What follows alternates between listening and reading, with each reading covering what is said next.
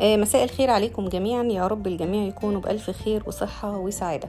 تسجيل جديد بعنوان ليه معظم المشاريع بتخسر. الحقيقة من واقع تجربتي ومن الأسئلة اللي بتوصلني ومن القصص اللي بنسمعها كتير وممكن حضراتكم تكونوا تعرضتوا لها في الدوائر المحيطة بيكوا أو في أصدقائكم. وناس كتير تسمعوها يقولك أنا عملت مشروع بس للأسف منجحش أو أنا حاسس إن أنا خسرت في المشروع بتاعي كذا. قصص كتير جدا جدا بتوصلنا بإن إن أنا حاسس إن التجربة دي كانت فاشلة وبيحكم على البيزنس بتاعه أو المشروع بتاعه إن هو منجحش ده بيكون بناء على إيه؟ وإيه الأسباب؟ وهل الحكم بتاعه على التجربة ده حقيقي ولا مجرد يعني حكم غير حيادي وغير منصف تجاه التجربة نفسها؟ طيب خلينا يعني نتفق إن المشاريع طبعا أفكار كتير جدا ومشاريع متنوعة جدا وبالتالي الأسباب في فشلها ونجاحها بتختلف وبتتنوع وهيبقى يعني يطول الحديث عنها. لكن أنا حابة النهارده نركز على بعض الأسباب المهمة جدا وفي نفس الوقت اللي ممكن يكون معظم الناس بتغفلها أو مش مدركة إن ممكن يكون السبب اللي يبدو بسيط ده هو اللي يكون سبب الدروب الرهيب اللي حصل في المشروع بتاعه أو في الخطوة اللي خدها. الحاجة اللي إحنا هنركز عليها النهاردة هتشمل ثلاث محاور. أول حاجة وأهم حاجة يعني الأكثر منطقية لما تيجي تقول لواحد أنت ليه ما نجحتش مثلا في كذا يقولك عشان أنت ما عملتش كذا. اللي هو أي حاجة عشان تنجح فيها أي مشروع عشان تنجح فيه بيكون ليه خطوات أو ما بيسمى بالتخطيط للنجاح في المشروع ده. غياب التخطيط أو انعدام أسباب النجاح أيا كان بقى كل مشروع بيبقى ليه مقومات ومتطلبات. فالمتطلبات دي لو ما حصلتش أو التخطيط ما كانش صح أو ما عملتش دراسة الجدوى فبالتالي مش هوصل لنقطة النجاح. فدي يعني ألف باء كده بمنتهى المنطق إن أنا لو انعدم عندي أسباب النجاح أو مقومات النجاح في المشروع بتاعي بالتالي مش هوصل للنجاح. الأهم في مقومات النجاح بتاعة أي مشروع ما يسمى بدراسة الجدوى وده إحنا اتكلمنا عليه في كذا تسجيلات ولايفات. هقولها سريعا برضو عشان نتذكرها. أهم حاجة الخمس محاور اللي كنا بنتكلم عنهم موضوع رأس المال للمشروع. المعلومات دي مهمة جدا قبل ما أبدأ أي مشروع. رأس المال عدد ساعات العمل المطلوبة مني سواء جسديا أو ذهنيا لإقامة المشروع. رقم ثلاثة الإطار الزمني لبداية الربح أو يسمى بالجرد والتقييم. رقم أربعة حجم المبيعات اللي أنا محتاج نسبة التغطية أو الاستهداف من يعني نسبة المبيعات بتاعتي جوه الفئة المستهدفة للمنتج بتاعي أو الفكرة بتاعتي وأخيرا رقم خمسة الأرباح. المعلومات دي لازم تكون ألف باء خريطة كده ليا معايا في إيدي قبل ما أدخل أي طريق أي مشروع. لو أنا ما عنديش المعلومات دي واضحة ومحددة ومكتوبه وأنا عارف أولي من آخري في المشروع غالبا هتخبط ومش هوصل لنقطة النجاح. طيب الحاجة اللي بعد كده ودي برضو من ضمن الأسباب اللي أنا على يعني بصراحة شفتها كتير جدا لما الناس بتيجي تحكي عن تجربتها ومش متخيلين ابدا إن ممكن تكون هي دي السبب. ما يسمى بإن أنا اللي راح يعمل مشروع راح يعمل المشروع اللي هو مفروض يكون محتاج فيه عقلية رجل الأعمال بعقلية الموظف. روحي لعالم الأعمال بعقلية موظف دي كارثة في حد ذاتها. إحنا النهاردة مش في خضم المقارنة ما بين عقلية الموظف وعقلية رجل الأعمال. ملاش أي علاقة مين قبل مين ومين أفضل من مين. بس إحنا النهاردة بنأكد على اختلافهم. يعني دي حاجة ودي حاجة. أنا عندي عقلية موظف يبقى أنا هكون موظف كويس. أنا عندي عقلية رجل الأعمال يبقى أنا هكون رجل أعمال ناجح. عندي عقلية موظف وبشتغل رجل أعمال أنا كده هبوظ الدنيا. عندي عقلية رجل أعمال وقاعد موظف كده برضه هبوظ الدنيا. فأنا محتاجة أكون مميز الفرق بينهم. قبل ما أدخل المشروع بتاعي. طيب إيه الحاجات اللي في عقلية الموظف ممكن تكون كارثة لو أنا دخلت مشروع وتبوظ لي الدنيا؟ أنا هركز على حاجتين. هو طبعا أنا مش في مش يعني النهارده مش مش عايزة أركز على الفروقات ما بين العقليتين. ممكن حتى نعملها مرة لوحدها. بس أنا عايزة أركز على حاجتين موجودين في عقلية الموظف ولو رحت بيهم لأي مشروع بوظوا الدنيا. وللعلم إحنا معظمنا يعني أنا المستمعين معرفش النسبة كام في المية مين رجل أعمال ومين موظف بس أكاد أجزم إن المعظم بيكون لا إما هو من عقلية موظف يعني هو اوريدي موظف دلوقتي أو على الأقل قضى فترة في حياته كعقلية موظف فهو فاهم قصدي في النقط دي أو يكون هو الدوائر المحيطة بيه كمنظومة تعليمية أو أسرية أو مجتمعية آه، عارف وشاف عقلية الموظف. فهيفهم قوي هيحس وجهة نظري في النقطة أو النقطتين اللي هنتكلم عليهم دلوقتي. الحاجات اللي في عقلية الموظف تدمر لي أي مشروع أول حاجة موضوع عامل الوقت. بيكون الموظف دايما عنده حتة كده متبرمج عليها إن أنا بذلت شوية مجهود فمحتاج أجري قدام المجهود ده. سواء بقى بقبض كل أسبوع كل شهر حسب أنا كنت موظف بقبض كل قد إيه. المهم إن أنا اشتغلت فترة فعندي إحساس داخلي إن أنا محتاج أقبض على المجهود اللي اتبذل ده. لو ما لقيتش عائد قدام المجهود ده ببتدي أدخل في مرحلة من الإحباط وأبتدي حماسي يقل وأبتدي ممكن أحكم على الموضوع بالفشل. وأبتدي من هنا لقطة إن أنا إيه ده هو المشروع ما بيكسبش ولا إيه؟ هو أنا ابتديت أخسر ولا إيه؟ يبتدي يدخل في حتة كده اللي هو أنا اديت مجهود وما خدتش قدامه. في رجال الأعمال مفيش كده. كل مشروع بيبقى ليه مجهود ممكن يمتد لسنين وده طبيعي ويكون رجل أعمال متفهم جدا إن دي process هيوصل في الآخر إنه يحصد كل ده يحصد كل ده كأرباح متصاعدة. ففكرة إن أنا اديت شوية مجهود ما خدتش قدامهم عائد دي مش موجودة ابدا في عقلية رجال الأعمال. بنفضل ندي إلى ما شاء الله وتحصد كل فكرة أو كل مشروع أنت بتقومه بيبقى ليه إطار زمني. أنت عارف كويس جدا إن أنت هتشتغل في الأول في مشاريع وعلى فكرة معظم المشاريع مش مشاريع يعني مش العدد القليل من المشاريع لا ده المعظم في المشاريع الإطار الزمني بتاعها للحصاد من 3 ل 5 سنين. فالطبيعي إن أنا أدي كتير وأستنى وأصبر علشان أبتدي أكسب وأحس بالنجاح. فشوية لو دخلت موضوع عالم الأعمال بعقلية الموظف اللي عايز يقبض على طول ده دي هتبقى مشكلة. الحاجة التانية اللي برضو بتبقى كارثية. لو أنا خدتها من عقلية الموظف ودخلت بيها عالم الأعمال الحتة بتاعت المسؤولية. الموظف عادة بيكون ليه دور معين بيأديه في المؤسسة اللي هو شغال فيها. لو حصل أي تحدي للمؤسسة هو ملوش دعوة. يعني مثلا أنا كطبيبة لما كنت بشتغل في مستشفى لا قدر الله حصل أي تحدي في المستشفى إيه اللي بيحصل؟ بروح البيت أجازة مفتوحة لحد ما هم يحلوا المشكلة ويستدعونا تاني كأطباء أو موظفين في المؤسسة أرجع تاني أشيل شغل. فحتة إن أنا لو حصل تحدي أو مشكلة أنا مش مسؤول عن حلها ده أوتوماتيك موجود في عقلية الموظف ماليش دعوة. حتى من باب الفضول إحنا مش اتبرمجنا كموظفين ان أنا لو حصل مشكلة ان أنا اقعد كده إيه اخدها كده على اعصابي وافكر إزاي احلها. طب اعمل إيه؟ طب امد ايد المساعدة؟ طب كذا؟ لا لا ولا بنتأثر بأي حاجة. يعني حتة إن حصل تحدي في المؤسسة بيبقى خلاص يعني عندنا كم رهيب من الطمأنينة كموظفين إن الحتة دي مش مش مطلوبة مننا المهمة دي مش بتاعتنا. حتى تلاقينا بنكلم الناس المسؤولة عن إدارة الأزمات أو التعامل مع التحدي اللي موجود كنوع من أنواع إن إحنا يعني رسل كده بنبلغهم إن في يا جماعة تحدي معين أو مشكلة معينة تعالوا اتصرفوا. أنا كموظف دوري إيه؟ ماليش دعوة. كويس؟ دي عقلية الموظف. تعالى بقى في مشروع أو أنت كرجل أعمال. لو أنا بتعامل بنفس العقلية دي في المشروع بتاعي لما يعطل شوية أو يحصل فيه داون اللي هو يعني زي هبوط أو تخبط أو تذبذب أو يحصل أي تحدي أو مشكلة أو أي حاجة في السوق أي حاجة بقى لك أن تتخيلوا يعني كل المشاريع لا تخلو من التحديات والتخبطات. وأنا أتعامل بعقلية الموظف اللي هو نظام أنا مش دوري إن أنا أتصرف. كارثة. بيحصل ساعتها إن بينهار المشروع تماما يعني. الناس اللي زي كده إمتى تقول إن هو ما زال متمسك بعقلية الموظف في الحتة دي؟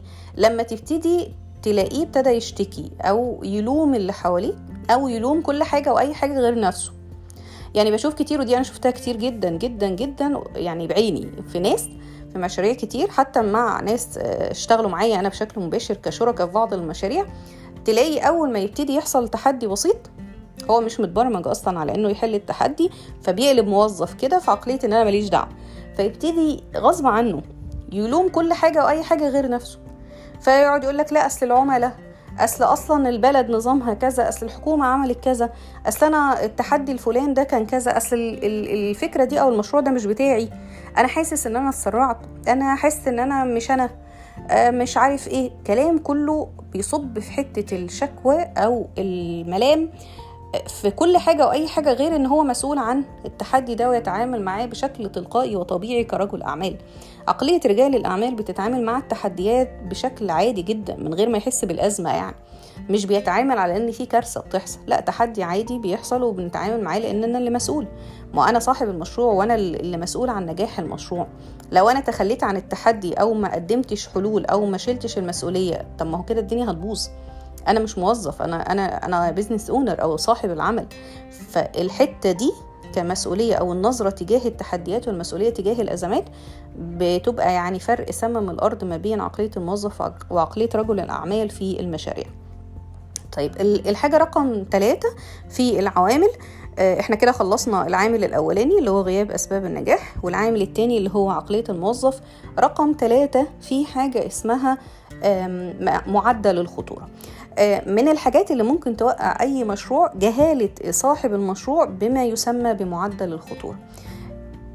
في حاجة في المشروعات التقليدية اللي هي اللي بتبقى موجودة على الأرض يعني معظم الأفكار التقليدية بيكون معدل الخطورة بتاعها في المتوسط من 40 ل 70% المعظم يعني يعني مش كل المشروعات طبعا بس المعظم بيكون في الإطار ده. فأنا محتاج أكون فاهم أصلا المشروع بتاعي إيه أصلا معدل الخطورة بتاعه. طب إيه هو يعني إيه كلمة معدل الخطورة؟ معدل الخطورة يعني العوامل اللي ممكن تأثر على المشروع بتاعي من غير تقصير مني. يعني يكون حاجات كلها برايا حصل أي حاجة أثرت على إنتاجية المشروع بتاعي أو الأرباح بتاعتي من غير ما أكون أنا قصرت في حاجة معينة. دي اسمها معدل خطورة بتكون مرتبطة بالعوامل الخارجية يعني ملهاش علاقة بالمشروع نفسه أو كفكرة أو كصاحب مشروع أو كأداء. مرتبطة شوية بالعوامل الخارجية وبالتالي أنا لازم أكون مستوعب معدل الخطورة اللي أنا داخل عليه معدل الخطورة ده مهم في إيه؟ مهم إن أنا أعمل حسابي عليه بمعنى إن أنا لو عندي معدل خطورة عالي مثلا فبيبقى ليا تأمينات معينة ليا قيمة مالية معينة حاططها ك يعني reserve أو حاجة تحمي ظهري لو حصل drop ليا تربطات معينة واتفاقات بيبقى عامل حسابي إن في معدل خطورة هيوقع الدنيا أوقات وطبيعي يحصل لأن معنى إن كلمة معدل خطورة إن التغيرات والتقلبات اللي في السوق هتطولني فبالتالي أنا محتاجة أكون مستوعب ده عشان ما اتخضش لو حصل أي حاجة وأحس إن أنا الوحيد اللي المشروع بتاعي فاشل في حين إن ممكن يكون تحدي عادي جدا بيحصل كمعدل خطورة للمشروع بتاعك في البلد اللي أنت فاتح فيها ففكرة معدل الخطورة لو أنا مش مستوعبه وعارف نسبته وعامل حسابي عليه هحس إن مع أول حاجة عادية بسيطة جدا بتمر عادي أنا هحسها ضخمة جدا واحس إن المشروع إيه؟ فشل. الحاجة التانية إن أنا محتاجة أكون مستوعب إن في حاجات اسمها معدل خطورة أقل من العشرة في المية يعني بتبقى اتنين في المية تلاتة في المية صفر في المية. كل ما معدل الخطورة وبالذات نصيحة للمبتدئين في عالم الأعمال قرب من معدل الخطورة القليل. ده هيبقى شوية كبداية مطمئن ومديك شوية زي مرحلة انتقالية كده تعلمك التعامل مع عالم الأعمال. يعني إيه معدل خطورة قليل؟ يعني الموضوع مرمي في ملعبي كورة في ملعبي. أنا أديت كويس اشتغلت كويس آه عملت آه المطلوب مني كويس الأرباح هتكون ظابطة. أنا قصرت أو حصل خلل في حاجة معينة أو ما أديتش الوقت المطلوب هتلاقيني في معدل الصفر. يعني مش بخسر بس إيه واقف محلي سر. يعني مثلا لو اشتغلت حاجة كسبت ألف دولار لو ما اشتغلتش فأنا الشهر ده ما كسبتش خالص بس هتلاقيني مش بخسر. في مشاريع تانية لا بيبقى الموضوع بخسر. لو أنا وقفت محلك سر لو ما كسبتش بخسر. إنما في مشروعات لو ما كسبتش أنا زي ما أنا. ده بيبقى شوية معدل الخطورة بتاعها محكوم شوية. الحاجة التانية إن مرتبطة بمجهودي. يعني أنا مهما بذلت لا بلاقي نتيجة. في مشروعات مهما بذلت ممكن أعمل مجهود جبار وبرضه أخسر. فهي الفكرة إن اللي مرمي الكورة في ملعبي شوية ده بيكون مطمئن أكتر معدل الخطورة بتاعه قليل. أكتر المشروعات اللي بيكون معدل الخطورة بتاعها قليل كأمثلة. طبعا على سبيل المثال لا الحصر الحاجات اللي ليها علاقة بال technology وال online لأنها بتخدم قطاع كبير جدا جدا جدا من العالم وبالتالي بيكون فيها تداخل مصالح ضخم للحكومات والدول والأفراد طبعا وبالتالي صعب يكون معدل الخطورة بتاعها عالي. لازم يكون معدل الخطورة بتاعها قليل نظرا لأهميتها القصوى وانتشارها والخدمات المقدمة من خلالها. الحاجة التانية اللي معدل الخطورة فيها يكون معتمد على مهارتي الشخصية أو أدائي بشكل دولي. يعني مش مربوطة بشكل محلي بدولة معينة أو سوق معين. كل ما يكون المشروع بتاعي متوسع أقدر أقدمه بشكل في كذا دولة كل ما يكون معدل الخطوره بتاعه قليل. ليه؟ لأن بيحصل إن لا قدر الله حصل ظروف سوق معين وده بيحصل كتير جدا. يعني كل يوم ممكن تصحى الصبح تلاقي سوق معين حصل فيه تحدي معين عادي جدا. التحدي ده أنا لو شغال في أكتر من دولة هتلاقي المشروع بتاعي ما بيتضرش. لو شغال فقط في الدولة دي أو في السوق ده هتلاقي الموضوع أنا متأثر جدا بالتحدي اللي حصل ده اللي هو ممكن يكون خارج تماما عن الإدارة هناك أو ال- الدولة كلها هناك تحدي مثلا طبيعي تحدي في أي حاجة يعني كارثة طبيعية أو أي حاجة. في الحالات دي أنا لو عندي business متشابك في دول معينة أو بشكل دولي بيكون معدل الخطورة بتاعي قليل وبالتالي بكون في ال safe side أو في الجانب الآمن. كده إحنا غطينا ال- الأسباب اللي ممكن تسبب فشل معظم المشاريع واللي ممكن لو حد راجع نفسه يلاقي إن آه، آه، بعد ما عرف بقى هي الأسباب ولقى حط إيده على السبب يكتشف إن حكمه على التجربة اللي كان بيقول إن أنا عملت مشروع وفشل انه حكم غير حقيقي. كان حكم شوية متسرع لأن هو دلوقتي لما كان بيقول إن المشروع فاشل وما كانش عامل حسابه على الحاجات اللي إحنا بنتكلم فيها فكان متسرع في حكمه دلوقتي عرف إيه السبب فممكن يرجع تاني يعمل نفس الفكرة وتنجح جدا. لأن أنا لو مش مدرك الأسباب اللي أنا بمر بيها ممكن ما أقدرش أميز هل اللي أنا بمر بيه ده تحدي بسيط تخبط دون حاجة بسيطة ممكن أعديها والموضوع يكمل وينجح ولا ده فشل تام للمشروع؟ إحنا خلينا متفقين إن أي فكرة وأي مشروع لو أنا اديته المطلوب واشتغلت عليه وصبرت واستمريت هنجح. إمتى الموضوع يفشل فشل تام؟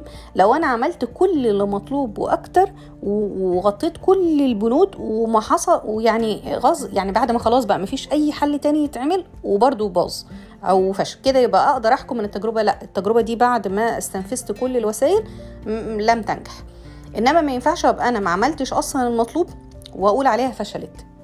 فاهمين قصدي؟ فإحنا النهارده غطينا أسباب لو أنا قدرت أي حد بيعمل بيقيم نفسه أو عنده مشروع أو بيفكر يعمل مشروع أو ايا كان محتاج يكون مغطي المقومات الأساسية للنجاح ساعتها يحكم على نفسه. أتحدى إن حد يمشي على المقومات دي يعني بنسبة 99% بإذن الله بإذن الله ينجح في المشروع بتاعه لأن هو هيكون مستوعب هو بيمر بإيه. إحساسي بإن عملية النجاح كرجل أعمال في أي مشروع كبروسيس أو كعملية أنا بمر بيها بإطار زمني دي أهم من أهم مقوم من مقومات النجاح اللي أنا محتاج أتعلمها وأعرفها كحد بادي المشروع بتاعه. لو حد بيمر بالتجربة دلوقتي كمشروع أو عنده مشروع قبل كده وكان حاكم على نفسه إن هو فشل في تجربته أنا عايزاكم النهاردة تعيدوا تقييم المشاريع بتاعتكم وتشوفوا الأفكار اللي أنتوا ماشيين فيها بالفعل أو داخلين عليها أو مريتوا بيها. هل كان حكمكم عليها بدون ما تكونوا منصفين في, في استيفاء المقومات كلها؟ هل ده كان حكم حقيقي ولا كان حكم متسرع؟ وبالتالي محتاجين إن إحنا نرجع تاني نرتب أمورنا في الإطار الصحيح لمقومات النجاح. كل التوفيق وشكرا على حسن استماعكم.